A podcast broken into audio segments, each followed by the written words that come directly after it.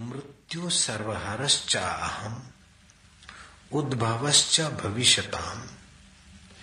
कीर्ति श्री वाक्य नारीणाम सुमृति मेघा धृति क्षमा स्त्रियों में मैं और प्राणी मात्रों में सबका हरण करने वाला मैं, सबका हरण करने वाली मौत और उत्पत्ति होने वाला उद्भव स्थान मैं हूँ चैतन्य। तथा स्त्री कीर्ति, श्री, वाक, सुमृति, मेधा, धृति और क्षमा मैं हूँ। ये सात स्त्रीवाचक शब्द है। सुमृति, मेधा, धृति, क्षमा। मृत्यु मैं हूँ, भगवान कहते हैं। अगर मृत्यु ना होते मृत्यु नहीं आता। मृत्यु से आप नफरत ना करो। मृत्यु रूपी परमात्मा का आलिंगन करो कि वाह, जीवन जी के भी देख लिया तो अब मर के भी तो दिखाता है। वाह, मृत्यु को आना है तो भले आओ। क्योंकि ये जन्म जन्मांतर की स्मृतियों को, जीवन भर की स्मृतियों को, चिंताओं को हरने वाली, पुराने शरीर को हरने वाली है। पुरानी वासनाओं को हरने वाली, शोक और मोह को हरने वाली, नया जीवन देने वाली भगवत कृपा है। वाह। मृत्यु को इतना बुरा मत मानो। आसक्ति के कारण मृत्यु से भय होता है, वरना मृत्यु क्या एक पड़ाव है। शरीर बदलने का अवसर है। तो भगवान कहते हैं, मृत्यु सर्वहराश्च आम, उद्भवश्च भविष्यताम। सबका हरण करने वाली मृत्यु और सबको उत्पन्न करने वाला उद्भव मैं प्रीति करने योग्य तो सच्चिदानंद परमात्मा है। परमात्मा सत है, चित्त है, आनंद स्वरूप है।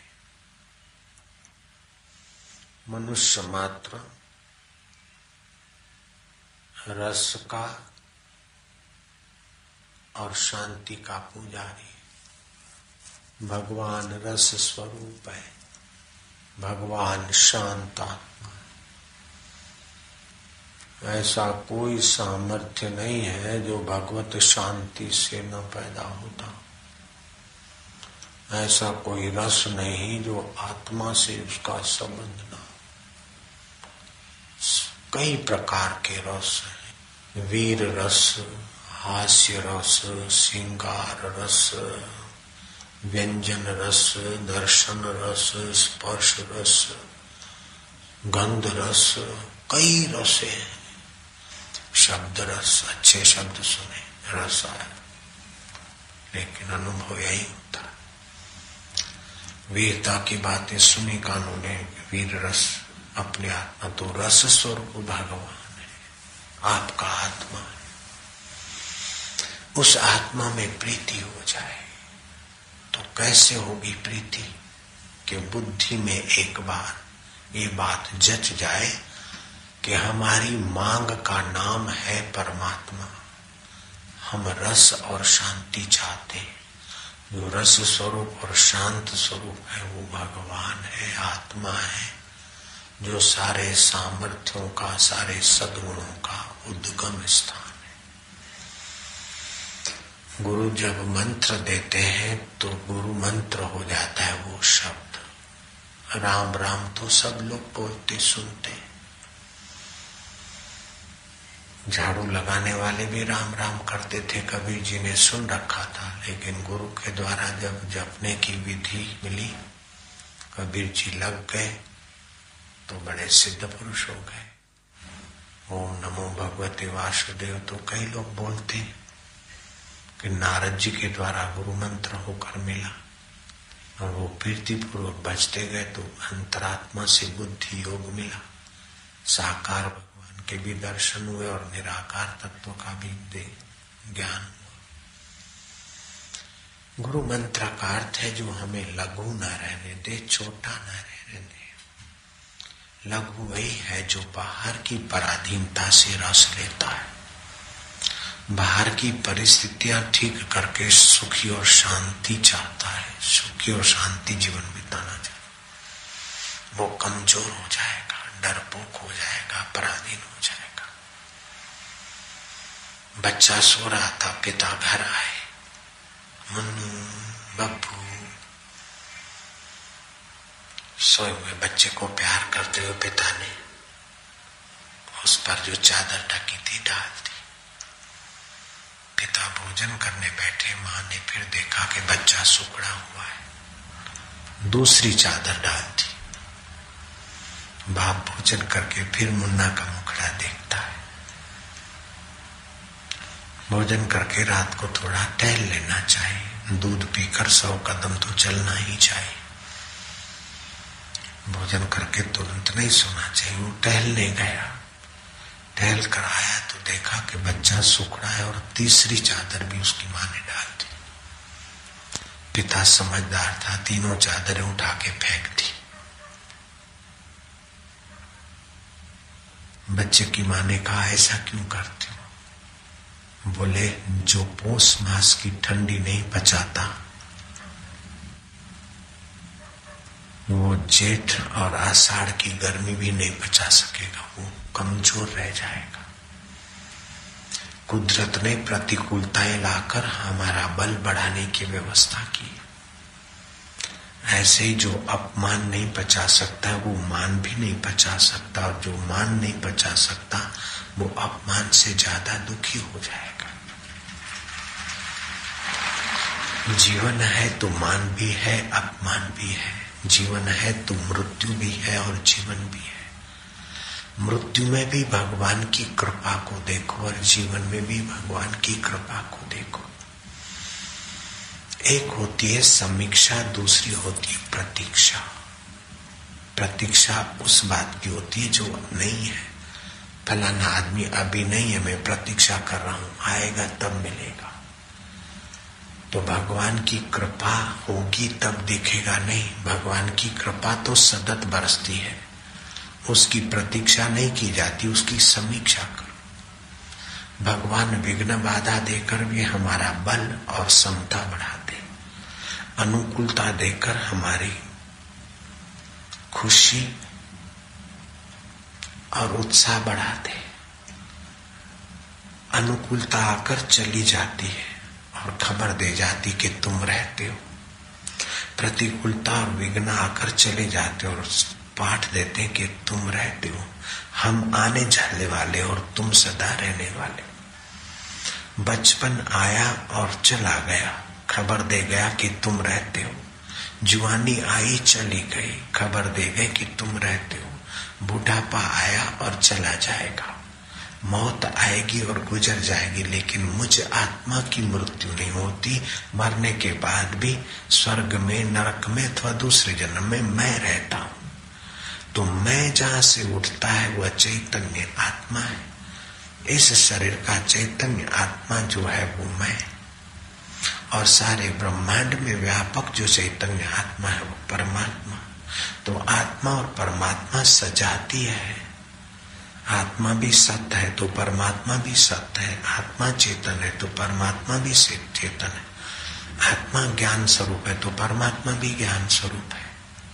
हाथ को पता नहीं मैं हाथ हूँ, सिर को पता नहीं मैं सिर हूँ, मन को पता नहीं मैं मैं मन हूँ, लेकिन आपको पता है ये मेरा मन है।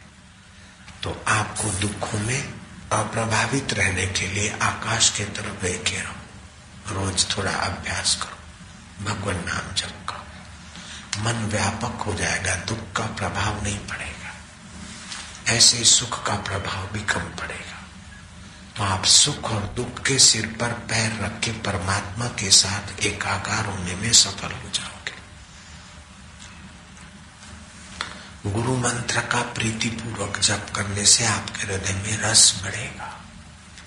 और उस रस में थोड़ी देर पड़े रहो, शांत हो जाओ, बैठे रहो। कल सुबह आप एक प्रयोग करना।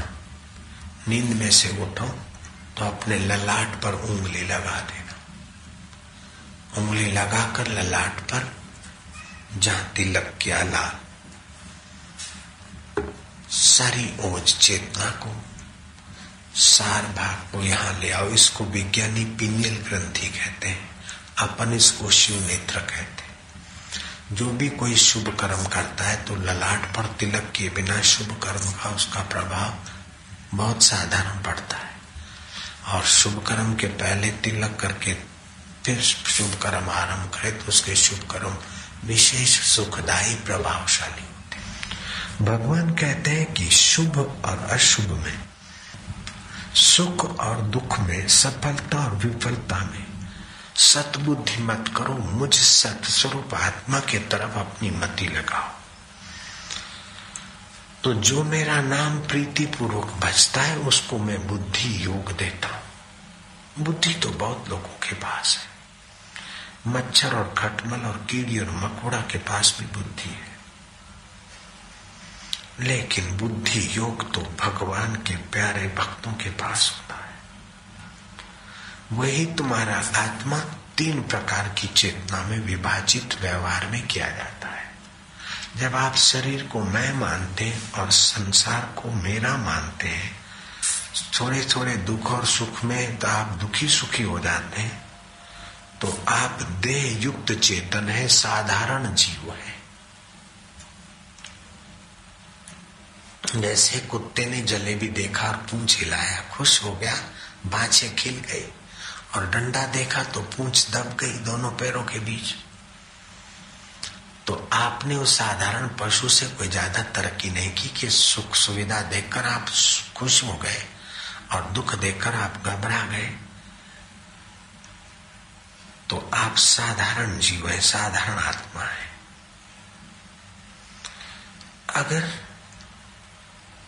अंताकरण युक्त सूझबूझ सत्संग और जप के धन से युक्त हो गए तो आप प्रतिभाषिक चेतना में आ गए।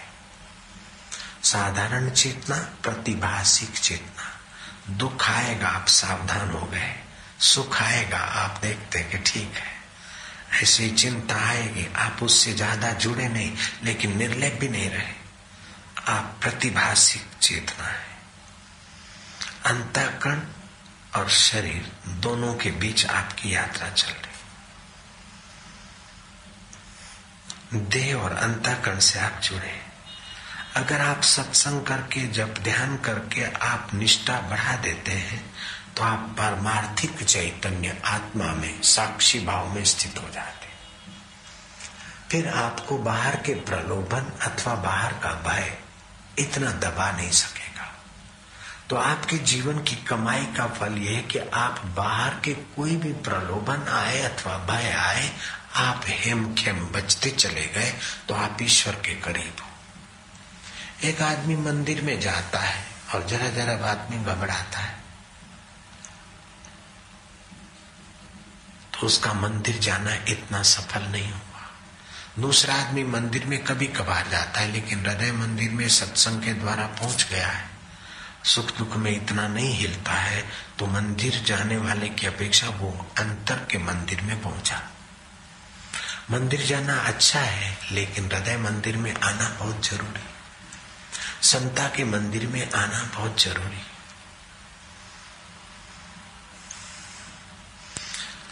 जिसके जीवन में दुख और बाधा और विक्षेप आते हो, घबराहट आती हो तो गुरु भगवान अथवा आकाश की तरफ़ टिकटिकी लगाकर लगा कर देखे।